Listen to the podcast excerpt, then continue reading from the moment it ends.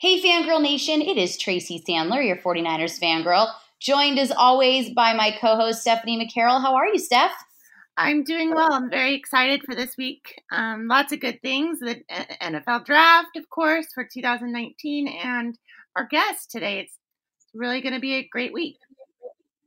And let's jump right in. We'd like to welcome ESPN's Jason Fitz to the podcast. Hello, Jason. How are you? I am so stinking spectacular. And thank you for having me. This is awesome. I'm super excited. Well, thank you for coming on. We are excited to talk to you as probably everybody listening knows the NFL draft is this week on Thursday after months of mock draft after mock draft and speculation and all the rumors. It's finally here. It's all happening. And it is going to be in Nashville, a place where I know you have lived for about 20 years. Um, but if you could tell us a little bit, Jason, just about your journey to where you are today? Because I think you have a very interesting past that maybe not everybody knows about. Yeah, it's funny because people ask how you get to ESPN, and my answer is always, you know, you go to Juilliard. Uh, that, it, it's strange, and I'm the first to admit it. Uh, I started playing the violin when I was four. By the time I was eight, I practiced eight hours a day. I was a classical music kid. Uh, got into Juilliard as a kid, played Carnegie Hall as a kid. That was supposed to be my life.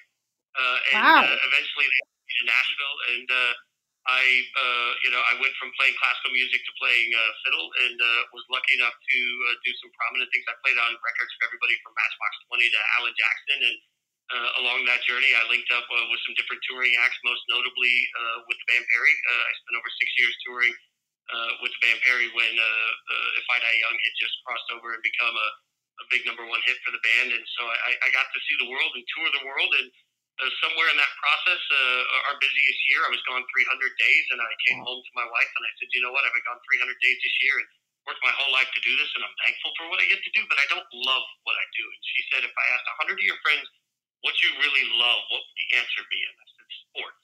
And so we laughed about it, and she said, "Find a way to talk about sports." So I took my uh, string recording software, and I took my mic that I used for violin recordings I sat in my car because I felt like such an idiot, and I started a podcast and uh, I put it up on Facebook for my friends. And uh, everybody came back and said, "Man, this is like being on a tour bus with you. You're all you do is talk about it. It's fun to listen to." So I ripped it apart and I wrote a business plan and I started uh, deep diving into how I could get music guys to talk about football and football people to talk about music and really create something I hoped would be different. And uh, I did that, and uh, that was I don't know five six years ago, and that journey has led me to ESPN. So it's uh, it's been incredible. I've really struck the life lottery twice. I got the tour, and now I get to talk about sports for a living. So I'm incredibly, incredibly thankful. And I think that's something Steph and I can really relate to because that's very much how Fangirl Sports Network was born. Um, was figuring out what do I love, what can I talk about? Can I marry, you know, the female side of me and the sports side of me because I didn't feel like anyone was doing that. And then with the podcast Stephanie and I um, are both big 49ers fans, and Stephanie was writing for Niners Nation. Not that Stephanie can't speak for herself, but she was writing for Niners Nation. And we were following each other on Twitter, and I reached out to her and said, I'm starting this this company, Fangirl, and I want to do a podcast. At the time, I was just covering the 49ers. That was all we covered at the time and would you be interested in doing it? And Steph said to me, Are you kidding? But I didn't know her, and it was Twitter DM. and so I backtracked because I was like, Okay, well, we don't have to. I mean, if you're not into it, I just thought it seemed like a, it just seemed like a cool idea, but it's totally fine. Um, and then she was like, "No, I mean, are you kidding? I've been wanting to do a podcast, and here we are." Yeah. So that, that story, and uh, it, it's really inspiring to hear you say that. And people will roll their eyes at this, but I will say loud and proud, some of my best friendships I have in my life came from the courage to randomly DM people whose work I respect. Mm-hmm. And it is amazing how just going to somebody in a DM to this day, when people DM me and ask me to, to come on stuff, I'm, I'm always open to doing that. I love doing it. But part of that is because when I first started, I was just DMing random sports writers whose work I loved and was saying, hey, will you make a few minutes to come on a podcast with me? And that's that's how I started friendships that really changed my entire life. So you know, it, it's inspiring to hear somebody else go through that same journey, and it's just a reminder to everybody. I tell people whether you want to be in music or you want to be in sports. Not that this is why we were talking, but just my hmm. aside to everybody is: if you want to create, create. There's no excuse not to create. Go create, and then make people take note of what you're creating. But but don't wait for anybody else to give you the opportunity to create go make art, whatever your art is, and go start doing it regularly. Get better every single week. work your butt off, and eventually people will take note. Well, I think that's true. Oh, sorry. Go ahead, Steph. Well, absolutely. I mean, I have to. I have to say the same thing. I think I struggled because you know, sports was all also a second career for me. I mean, I started completely off the charts. You know, different, and then it just became what I loved. It's just something I love to talk about. And it was it was tough for me to kind of break through into that podcasting world. I wanted to right off the bat and so it was just a really good marriage between, you know, Tracy and I because we really started as two girls talking, you know, Niners, you know, football. And, you know, and and from there, just so much has, you know, come to realization and fangirl sports is just born from, you know, just a, a deep desire to, to, like you said, create. And it's been a fun journey you know, and all the negatives of the internet and social media, and I'm we know there are many of them this is the positive of it. This is the cool thing about the world in which we live. And I like I say this a lot on the podcast. I sound like I'm 90 when I say this, but I do think it is kind of it's an amazing place where you can say one day, you know what? I've loved what I've done. I've loved touring. I've loved music, but I really love sports. So I'm going to go in my car and start a podcast. and I can say to Steph like, you seem we seem to both really love the Niners and we like sports and you know what you're talking about. What do you how do you feel about a podcast? And then you start something. Um, and that is, I think that is the upside of the internet and social media. I know there are many downsides, but that's where the upside well, is. You guys certainly, I mean, let's be honest, you guys feel the, the, the downside more than, than I ever will being female in, in the sports industry. And I see that all the time. You know, I work uh, Monday through Friday. I'm on, on the uh, on the air with Sarah Spain. Mm-hmm. And it's amazing. I can say the same thing and you know I, I'll watch Sarah's Twitter wall as people attack and, and just destroy her, and I don't get nearly, I, I just don't get that same level of, of interaction with people because we live in this incredibly negative world. It's hard to keep the positive aside from that, but when you can find the positive of social media, it can be incredibly positive, and, and in that sense, you know, uh, again for me, it's been life changing, and it's still a part of you know the, the, the for everything that we hate about social media I love the fact that I get to actually connect with people every single day when I'm on radio and have a real, what, what feels like a real connected conversation and relationship with fans in a way that you never could have 20 years ago. I grew up in an era watching the Raiders. I'm a lifelong diehard Raiders fan, so we do have rivalry between the 49ers and Raiders here. That's all right. We're, we're not going to hang up the phone. we'll get along for this for this for this one broadcast. But I, I mean, I remember, and the people will laugh at this. I sat in front of the TV waiting for the 10 minute ticker because that was the only way on Sundays you could see the score of the games you of, of the teams that weren't on TV. So if the Raiders weren't on TV, I waited for NBC to give me the 10 minute ticker every 10 minutes, and that's how. And I, and I would run to the the convenience store every Friday and Monday to get USA Today to sort of try and read a paragraph about my favorite football team to figure out what was going on. Now we live in a world where suddenly, if somebody has a bad practice, it gets tweeted out and everybody knows about it. I mean, mm-hmm. it, it's really it shows you the power of where social media has taken us for fans and for media and the ability to sort of connect to your favorite team. And since you are such a Raiders fan, I'm going to take this moment to shamelessly plug our Raiders fangirl, follow on all social media at Raiders FGSN. She's um, great. So just, she really is. She's awesome, and uh, she does a really good job. So I'm going to give you that. And Did and I will. As we speak, that follow is, hand, is, is happening right now. So yes. look at that. You know, yes. Asking, he's now received. There we Woo-hoo. go. And and as a thank you, I'm going to go ahead and say you should all follow Jason at Jason Fitz on all social media. Um, and don't worry, we'll throw out those Twitter handles uh, and social handles more than once. So don't you worry, you won't, you guys won't be able to miss them. Um, but I think you'll enjoy her coverage, and that's you know, and I think what's been fun about Fangirl is like what you said someone has a bad practice, it gets tweeted out. And here we have a, a woman representing every team in the NFL and NBA. So you want to know what's going on, you just go to your favorite team's fangirl and she's got it for you. And that's, I think, been fun for people to get that local coverage.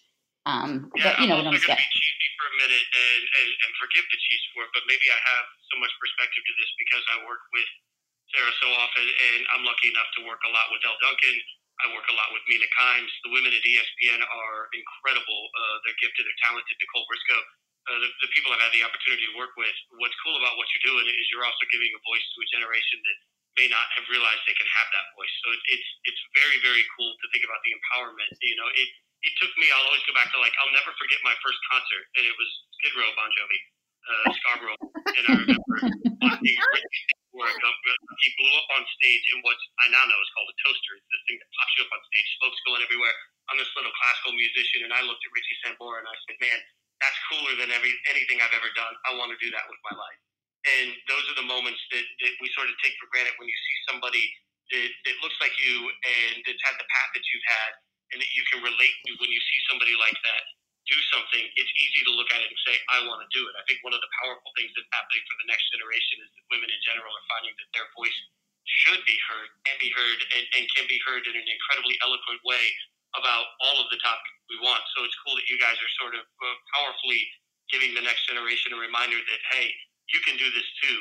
And, in a world where you know it's easy, it's easy for people to say, well, what did you play? You know, and what sport did you play at what level? And where were you? We're not in that world anymore. We're in a world where what do you have to say? If you have something to say that's, that's researched and it's good and it's different, people will gravitate to that content. So good on you guys.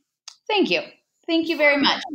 Very we really nice appreciate that. that is a very, very nice compliment. We we appreciate that, and that is, uh, I'm glad that you also noticed that because that is a big part of what we're trying to do at Fangirl is empower women and create a community of female fans where they feel they have a place to go where they won't get all that negativity, which of course isn't possible, but maybe there's less of it when you're dealing with. Uh, we can fix all the social media in this podcast. We can try. We can try. I mean, we can try. We have. We got. I got two days before I got to go to Santa Clara for draft. So you know. so I'm. I'm cool to try. Um, but I guess that does bring up a point, the, the point of why originally we were talking, and that is, of course, the draft. As I just said, I will be in Santa Clara um, as that's where the Niners will be. But the draft is taking place in the very awesome city of Nashville. Um, and Jason, we want to know where should people go? What should they do? Um, what should they not miss? And that could take a long time. To, once we figure that out, then we can solve all of social media, and then we can talk some NBA playoffs. So we're going to be here a while, guys. Get comfy.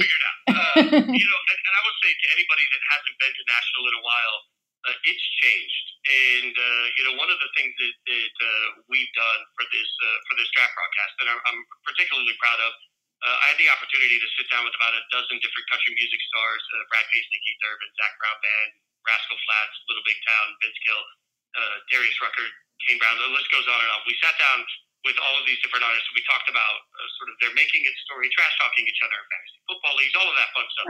but we also talked about the progression of Nashville because what a lot of people don't realize is in 2010, Nashville was hit with what's uh, often called a, a thousand year flood. And uh, there, there were billions of dollars of damage uh, done to the city. The city was basically decimated, especially the area where the draft is, was completely underwater.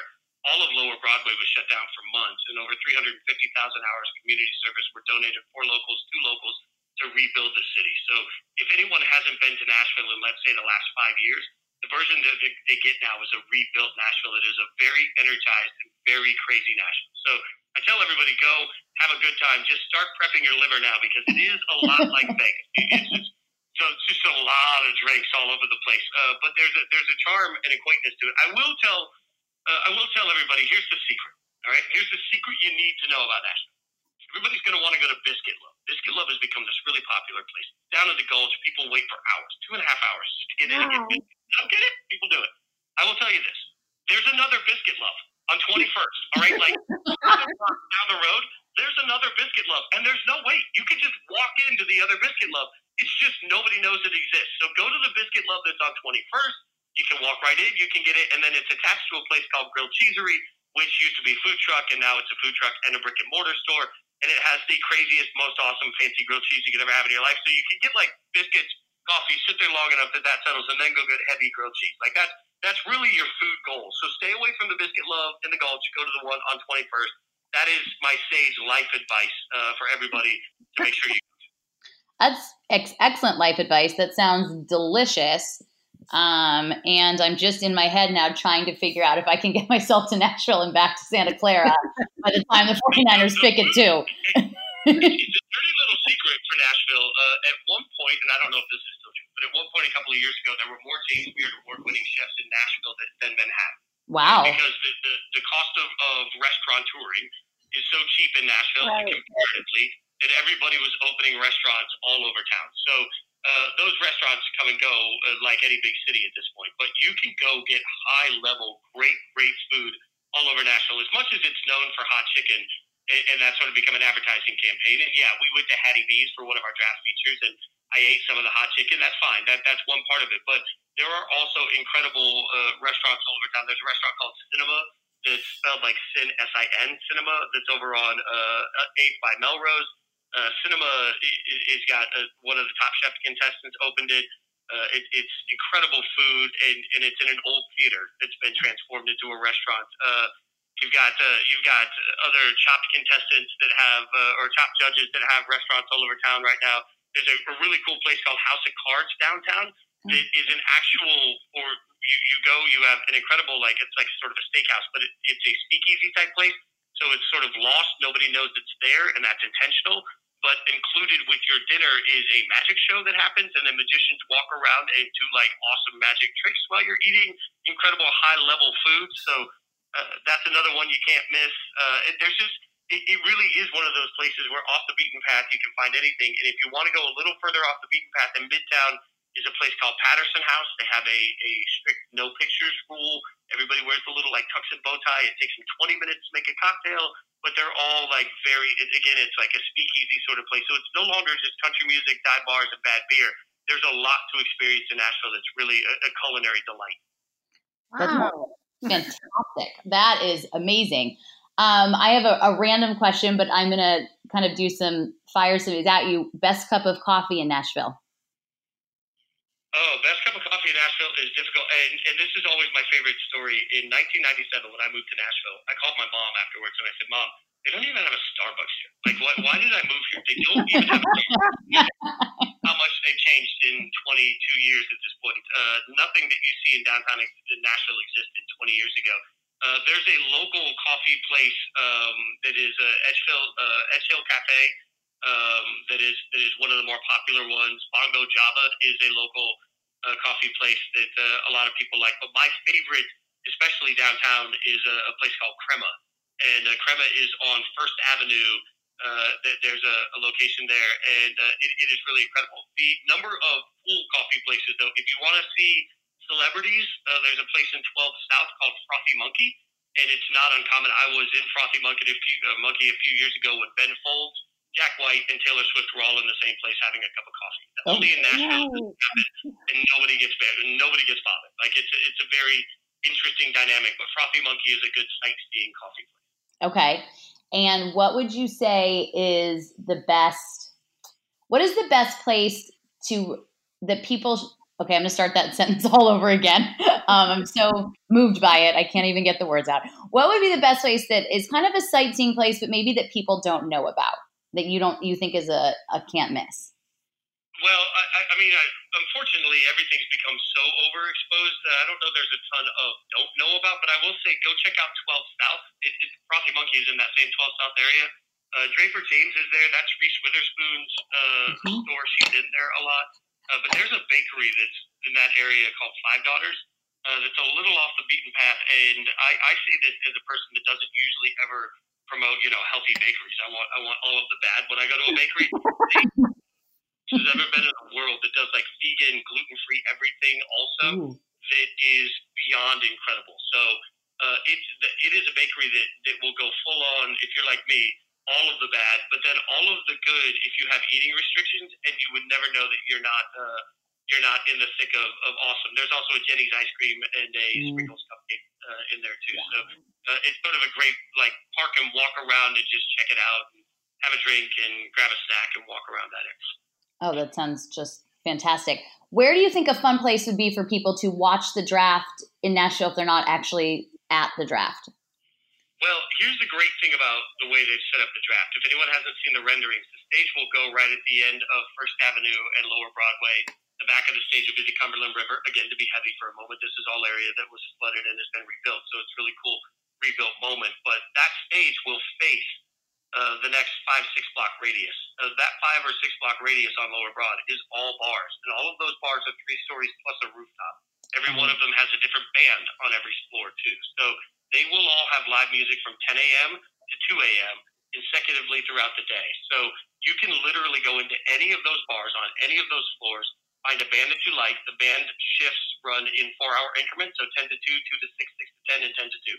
Uh, that, that's the way that runs. So, you know, if you like a band, they'll be there for that four hour block. But you can sit in any of those spots and you can really hang out. I've heard that the weather does not look great for Thursday at this point. I wouldn't be afraid of it. The national weather changes incredibly, but I would say the best bet to do is go down early, find a rooftop spot that you like. They will have TVs where you can see it, but you can also see the stage out of your sort of your peripheral vision. You'll be in the thick of it, but you'll be above it. You'll have great music with you, uh, good drinks, and uh, and almost all those places they also have good food. So uh, you can really run the gambit that way.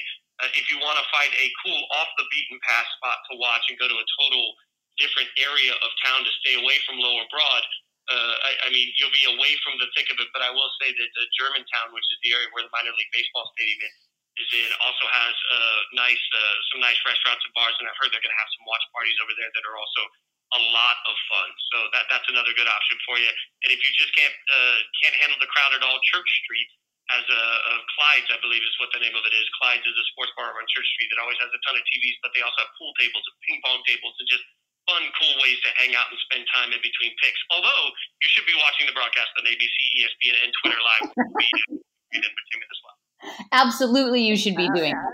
If something happened and you couldn't do that, these are good options, but you should absolutely be doing that and not missing a second. I gotta say, Jason, I'm ready to move to Nashville. I just I know. You, you have definitely like I am ready to pick up and move to Nashville. I'm sorry. I'll give you a piece of advice. Like, go go for a week and party your brains out. But uh, I mean, there is a point where you everybody wants to move to Nashville, and I've been saying this since I toured in country music. You know, even back then, it was like, oh my god, it's such a cool place, and it is. But about a month in, you realize that you've lost track of your life. You are you, you, you way too much to drink. You've put on 40 pounds. You're not sure why you're no longer goal oriented, and then all of a sudden you realize you got to move to the suburbs. And once you move to the suburbs, suddenly, bam, a suburb's a suburb. So go visit, spend too much money, and then go back and realize that home is still awesome. I have a random question for you. Will Jay Cutler be a part of any of these broadcasts? Uh, I have not heard of Jay joining us uh, anywhere for his broadcast. I, I, for our broadcast, I'm sure he'll be doing something. Though I mean, Jay is sort of a. Uh, here's your, your your Jay Cutler spotting. There's an area called Demonbreun, right? And Demonbreun, which is spelled like Demon Bruin. Uh, Demonbreun Street has a, a series of bars on it. One of them is Tin Roof, and Tin Roof has become a national chain. But the original Tin Roof is not Lower Broadway; it's Demonbreun. That's the Tin Roof that Jay Cutler usually likes to hang out. In. So if you're looking for it, it all, and you know Jay's there when somebody just sort of, sort of lets out a rebel yell, and all of a sudden shots go to the whole bar for free. That usually means Jay, and that's where he hangs out. Um, I asked that because I've been watching him on Very Cavallari, and he is nothing short of incredibly entertaining. So I just, I mean, he's exactly what you think he would be, but um, it's incredibly entertaining. So I just was curious if he would be joining any of the broadcasts uh, from Nashville. But that is a very funny story. So if I'm in Nashville and I hear the yell and the shots, I know, I know that's where Jay Cutler is. That's when you know. You know Jay's in the building. Jay, like Elvis, Jay is in the building. Um, so I guess we should probably talk a little bit about the actual draft and um, where your thoughts on where everybody's going to go. I will not make you do a, a seven round mock. I won't even do ten. But what do you think the first five picks are going to be? Well, here's the, there are two things that I think messaging wise every fan base needs to hear. Number one, Kyler Murray is a sensational quarterback. And I think Kyler Murray is so much fun to watch. I watched every game of his because I've been lucky enough to cover a lot of college football for ESPN. So I've been in the thick of Kyler Murray for a long time. That that being said, I've talked to draft experts here, I've talked to quarterback experts here, I've talked to film experts here. Most of them have agreed that had Kyler Murray come out in last year's draft, he would be at best the third best prospect. Had Justin mm-hmm. Herbert come out of Oregon, Justin Herbert would have been a higher rated draft prospect to most. And in next year's draft, Kyler Murray would probably also again be at best the third best quarterback. I don't want the love of a quarterback and the recency of what we've seen from Kyler Murray overshadow the fact that if you have the first overall pick in a draft that has some epic players on the defensive line, I'm not sure that Kyler Murray should be the first over, overall pick. I would not hmm. personally, if I was GM, take Kyler Murray top overall. Just because he's a quarterback doesn't mean he's the best prospect. I, you know, mm-hmm. I, to me, that's the the under talked about secret on it. We've fallen in love with Kyler Murray, the entertaining player. I don't know that that means Kyler Murray should be the first overall pick. I will tell you, I think if Kyler Murray goes first overall, the biggest benefactor of this are the 49ers. And oh, I'm yeah. not just saying I'm talking to you guys. Uh, but Nick Bosa is clearly the best prospect in the draft. Quinnen Williams, to me, is the second best prospect in the draft. Either of those players go to a 49ers team that's not only going to get Jimmy G back, but is also going to find themselves getting healthy across the board. The 49ers are positioned to take a large step forward going into next season. So, you know, the 49ers will be the, the benefactor of the fact that people are going to reach for Kyler Murray. That's the under under talked about. It. The other piece that I think fan bases need to understand, and this uh, I had an insider here telling me a story about a draft a few years ago. I won't I won't say the team, but I will say there was a, a very specific example of a team picking in the top ten. They did not want to take their prospect in the top ten. They wanted to take their prospect in the teens to the twenties. They couldn't find anybody that wanted to trade up. And we forget that there is a reality of as much as we want our favorite team to trade down and get more more more pieces. I'm not sure that in this year's draft there is that much incentive for people to want to trade up. So I wouldn't be surprised, particularly early on, if we see players taken that feel like it's too early. And we have to remember if that happens, it's not always just about the fact that you have the fifth, sixth, seventh overall pick. It's also, are you sure you can trade down to 18 and get that same guy? And are you sure that a team really wanted to trade up to let you get down in the draft? Those are two things that I think we haven't talked enough about the draft that will shape the top 10 pick. I agree. Those are and those are both both those perspectives are really interesting, and you're right. They have not been talked about as much, um, and I agree with you wholeheartedly on both of those things. so, thank you. And, and I think, for, and, and I'm, again, I'm not saying it just because I'm on with you guys I, and, and you're 49ers fans. Uh, I, the 49ers. I mean, how many teams can lose their quarterback? And whether we believe that Jimmy G is the future or not, the 49ers do. They showed that with their investment. How many teams can lose their quarterback? and have a successful season. Not many. When you take into the, the account the rest of the injuries the 49ers saw as a, as a roster, and then you take into account the fact that they'll be picking at the top of every round of the draft, they have the ability to get better quickly. I, I, I mean, I think when I look at, at San Francisco and I look at uh, the Jets particularly, you're looking at two teams that believe that they are going to take a leap into not just relevant, but are we wild card relevant in one year? We don't see that often from teams that are picking second and third overall.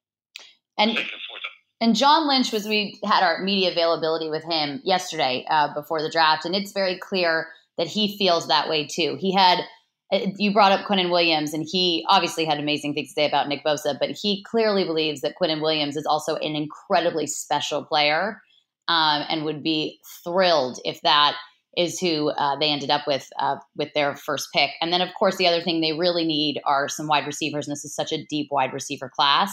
So it was clear in talking to him yesterday that he felt like after this draft, um, that the 49ers are going to be in a good position to be successful. And I hope that he is right because it well, be. And, and Williams and Nick Bosa, I, I, think if I were a GM of a team today, I would have two two guys that, that were their names are in big bold letters at the top. And if either of those are available for me, I go running, running. I don't talk to anybody. I don't try and trade down. I don't have a conversation as a lifelong diehard Raiders fan. If Quinnen Williams falls to four for the Raiders, I will be doing cartwheels. And not that I know how to do one, but I will try to do a cartwheel uh, as, as, that pick comes in because I believe that Nick Bosa and Quinnen Williams are absolutely going to be star players in the NFL. And, and to your point of a wide receiver need for the 49ers, let's be honest, at the top of the second round, there are going to be great wide receivers available. The other thing, too, is that when you when you have a pick in the top five of the second round, you have plenty of ammunition, as Baltimore reminded us last year, to move up into the bottom of the first round if the, if the person you fall in love with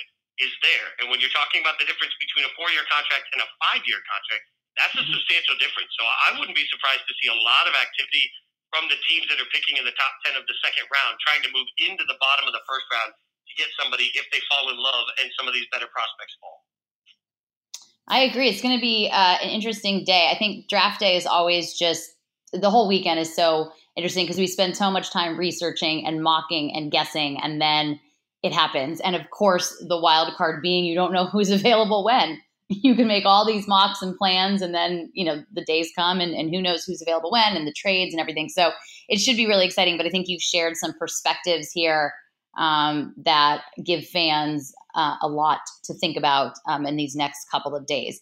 Uh, the other thing that is going on right now, of course, it's major in sports. The NBA playoffs. Steph's Golden State Warriors look like, despite one odd situation that happened for them.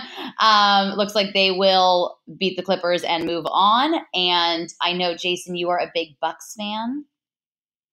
Yeah, I'm all in on the Bucks, and the funny thing is, maybe this has just been my my hill to die on all year. I just, the, the, course of one of the great things for me is that the opportunity to work in radio, and obviously in radio we talk a lot about the NBA, but particularly I also host SportsCenter on Snapchat fairly regularly, and that is a medium that absolutely lives and dies by the NBA. So I found myself over the last year and a half consuming more NBA than I ever thought I would.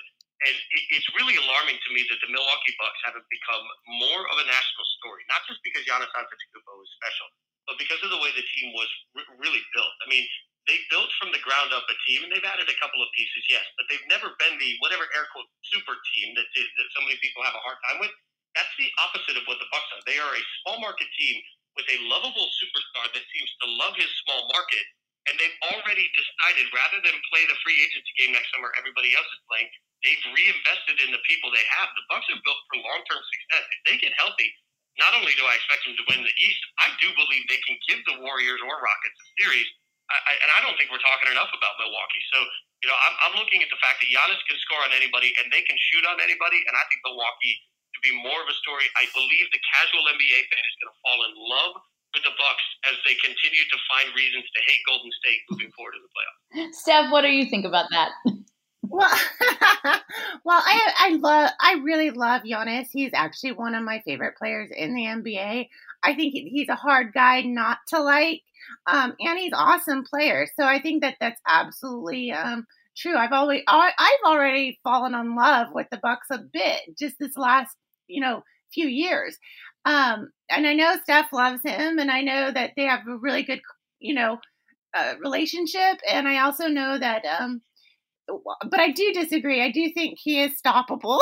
I think between Draymond Green, I think between um, now we have Bogut on the floor. Too bad we lost Cousins, but it's not like they still don't have, you know, Andre Iguodala. All those are great defensive players, and I don't think Golden State gets enough credit for their defense. I mean, we're talking, uh, you know, on both ends of the ball. Obviously, they've got the three best shooters in the world, but on defense, they're very, very good.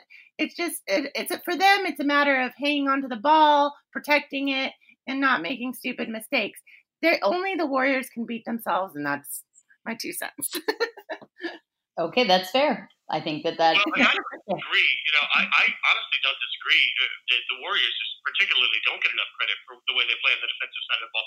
The only counter I would would, would have to that is, frankly, at times this year, the Warriors have just checked out, and we all get it because it's the regular season. The regular season doesn't matter to them. I just wonder how easy it is to find motivation when you haven't had a lot of it. And, and we've seen it in the past, and we accept it. We'll see it again but where motivation typically hits in first is defensively in the effort. And, you know, so at some point, I think, you know, we expect to see that from the Warriors. I, I would expect that we will get that from the Warriors. Maybe I'm just so, and, and I'm the first to admit this, I admit it all the time. I go look at Wingo. Maybe I'm just so, you know, it, it's just so blase to feel like, all right, the Warriors are going to win again. Maybe I found my own way to justify it in my mind. I just wonder if they'll be able to turn on the switch that they will need to turn on because it will take a, a, a solid defensive effort to really, especially around the perimeter uh, for Giannis, and then to be able to spread out. They do have range, they have depth, they have the ability to do that. The other, the other thing too is I, you know, I'm the one guy in the world. I'm not convinced that Kevin Durant's going to leave after this season. So, uh, you know, I, I think it's interesting to see what what really turns on for these Warriors uh, because if they if they just turn it on and magically win a championship, uh, that's great for Golden State. I also don't know that, that Durant walks away from that as much as everybody wants him to. Yeah, I, I I tend to agree with you on that. At first, I thought for sure he was going to go. I know there was some talks that he's going to go to the Knicks, and I do think you know deep down he might want to seal his own legacy. But at the same time, when things aren't broken, you don't necessarily want to like go anywhere. And he's certainly not in it for the money, from what I've talked to him about and what I've seen and all those things. But you know, it, it's still up in the air, but I don't think it's out of the realm of, you know, being totally outrageous that he does stay with Golden State. And I and I and now with um DeMarcus Cousins hurt again with his quad injury, I think there's a good chance he might sign again for another year, you know, to get that chance to prove himself because no one wants to go into free agency again hurt. So I think that I don't know. We'll see. And I think that um you know, I, I, don't know. I still think, and I will argue this to the death. Um, I think Klay Thompson is by far one of the best defenders in the league. He doesn't get credit and he gives it his all every time. He's totally solid and he never he he doesn't miss games. He's not injury prone and I think he's a big reason Golden State has had the success that it, it has. And then of course, you know, with um Draymond, I think he has the best defense in the league for, you know, somebody that can be so um he just pivots everywhere and he's always in every single play and I think um, yeah, there's a turn on factor, and I get that. And there's some things that Golden State definitely has to, you know, work around. I think some of the lineups that Steve Kerr goes with are a little crazy, but I do think that all in all, you know, when it's time, when it's time to show up, when it's, you know, I just don't know if anybody can take four games out of them.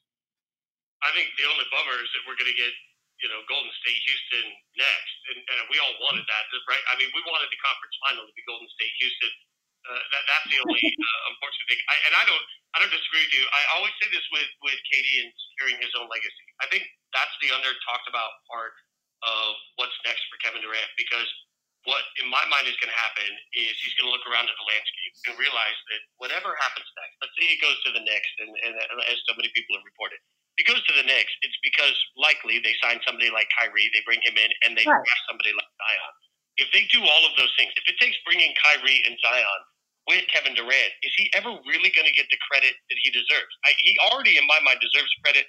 I think that this, this entire Stugotz, uh, you know, thing, and, and I've said that Stugotz and I have had this argument a million times. I think discrediting a man for going and deciding that he wants to take less to win championships is one of the most ignorant things I've ever heard from sports fans.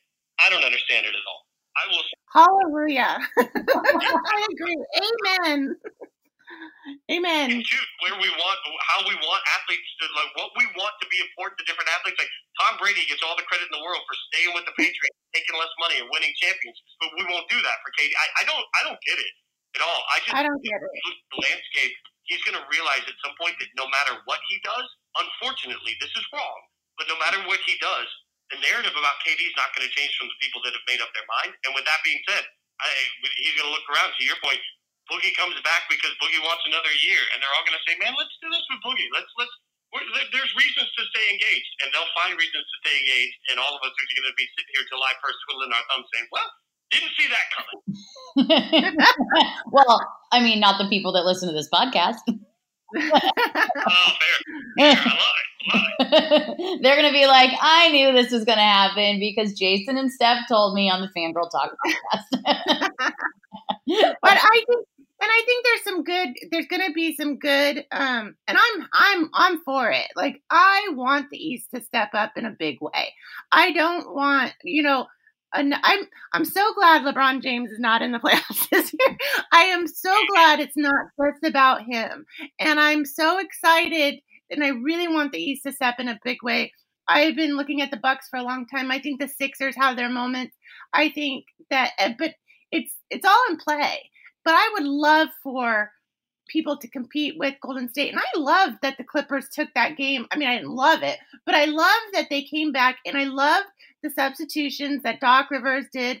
I love that they put in um, Patrick on KD. It's like he's seven foot and he's six foot nothing and he's and he's taking that ball away and he's peg pestering him like to death but i liked it. It made it fun. It made watching it enjoyable. And yes they blew a 31 point lead but i've seen worse. So you know it's it was fun to like it's definitely fun to see the nba trying to make the adjustments to at least compete with golden state. And i and i'm i'm here for it. Like i'm really ready for it to be, um, you know, of course, Houston's going to be the big story. I'm I'm not so much as worried, but you know, I'm I'm hoping that they step up. But you know, Houston, everybody talks about James Harden and what he can do, but he like can score like three points and still win. And you know, it's not just about James Harden; it's about that entire team. Chris Paul is so integral. Capela, all those guys. So you know, I, I'm I'm ready for a good showdown. Yeah, I, and I don't disagree with any of that. I, I think Golden State, especially in that Houston series, is going to come out fired up. They, they, I think Golden State's tired hearing about Houston. They'll come out and thrash the Rockets. I, I do believe they are a much better team than the Rockets. Uh, I, I think NBA fans better be concerned though, because if somehow my magical dream comes true and the Bucks sneak away a championship from Golden State, if that were to happen at all, that's only more motivation for all the Golden State guys to be like, you know what? Nope, we're going to come back and we're going to prove everybody. I mean, I, I'm just saying, like, if you if you want the if, if somebody wants that dynasty to be broken up, then they should be rooting for a clear, easy path to a championship where the guys are bored and they want to try something different. Well, there you go. Yeah, I I'm glad you called him a dynasty. this is this might be Steph's favorite podcast ever. So, I'm like, oh, I'm like ear to ear smiling. I'm like, yeah. I'm, like, I'm, I'm so glad I did this today. I'm glad I got up. I'm glad I got ready. it's the best. Just be honest, like every one of these Golden State haters right now in 15 years is going to tell their kids and their grandkids about how they watched that Golden State team and this new team's nowhere near as good as the Warriors were when they won. I mean, everybody's going to revisionist history in 20 years. It'd be like, oh, everybody loved the Warriors. Yeah, it's the same thing with the Patriots. Yeah. It's you know, all those, all the haters. Um, well, this has been really fun, you guys. I am very excited about Thursday. I'm a little bit sad I won't be in Nashville, but I'm now for sure planning a trip um, and going to check out all the spots that you mentioned. Jason, thank you so much. This was really awesome. Thank you. And, yes. Uh, you know, shamelessly, if anybody is in Nashville, come say hi. I'll be hosting Golic and Wingo from Nissan Stadium Thursday and Friday. It's 5 to 9 a.m. Central Time that we'll be on. So we'll be on 5 to 9 a.m. at the Nissan Stadium side, right by the fan experience where everybody can hang out. And uh, and then uh, check out on Twitter uh, at Jason Fitz. You can see the links there. Uh, we'll be doing uh, coverage of the draft uh, digitally uh, with me, Mina Kimes, Dominique Foxworth, Mike Golic Jr., Field Yates. We'll be covering all three days of the draft digitally also from Nissan Stadium, so you can check that out on Twitter. Uh, hang out with us as we react to everything that happens, and then uh, watch the broadcast. ABC and ESPN are both uh, broadcasting. It's two different broadcasts. The game day crew will be on the ABC side. The NFL Live crew will be on the ESPN side, but uh, I'll be on both uh, with some of the interviews that we've done, and it's a great way to sort of get a little flavor in Nashville while you watch your favorite team on the clock. Fantastic. We are looking forward to it. Happy draft week, everybody. And Jason, I hope that we talk to you again very soon. Thanks, guys. All right. Have a good one. Bye, everybody. All right.